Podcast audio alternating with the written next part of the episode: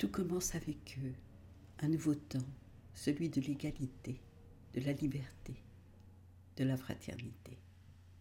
En fait, la Déclaration des droits de l'homme donne à l'homme ce qu'elle retire à Dieu, c'est-à-dire la charge d'assurer la qualité de son destin. Et tout change en effet peu à peu dans l'organisation du travail, de la vie collective, si bien qu'on n'a jamais autant inventé qu'en ces deux derniers siècles. Ce que la Déclaration des droits de l'homme ne dit pas, mais qui est au fond la revendication principale, c'est le droit de voir.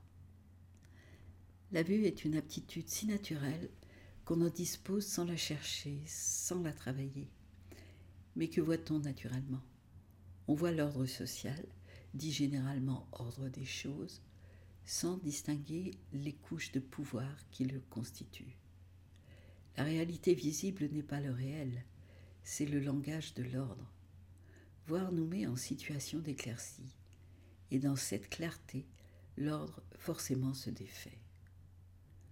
En voyant clair, nous voyons les articulations, et d'abord comment ce que nous avons dans la tête délimite l'espace du regard et les formes que nous y apercevons.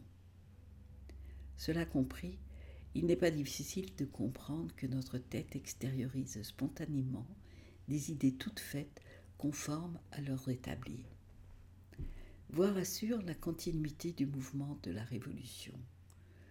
Voir abolit la vieille opposition entre le dedans et le dehors, la vieille hiérarchie entre le physique et le spirituel.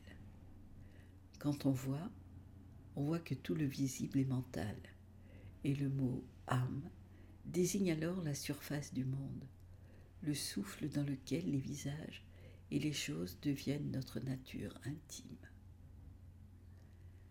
L'invention la plus révolutionnaire a été l'invention de la photographie, car l'appareil photographique nous représente notre vue et son processus mental. Le premier effet de cette invention est de nous montrer que rien n'est séparé ni séparable, car en nous, comme hors de nous, tout baigne dans le même air. L'air d'une fraternité ou d'une solidarité fondamentale et universelle. Voir n'est jamais conquis. Voir rature, dévoile, arrache. C'est une guerre agent entre le je qui sait tout et le moi qui découvre, entre la convention et la vivacité.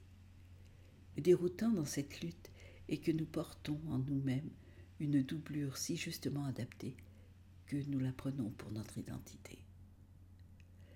Voir déchire le conformisme dont nous sommes doublés et le réel apparaît. Et à la place du pouvoir, c'est l'amour.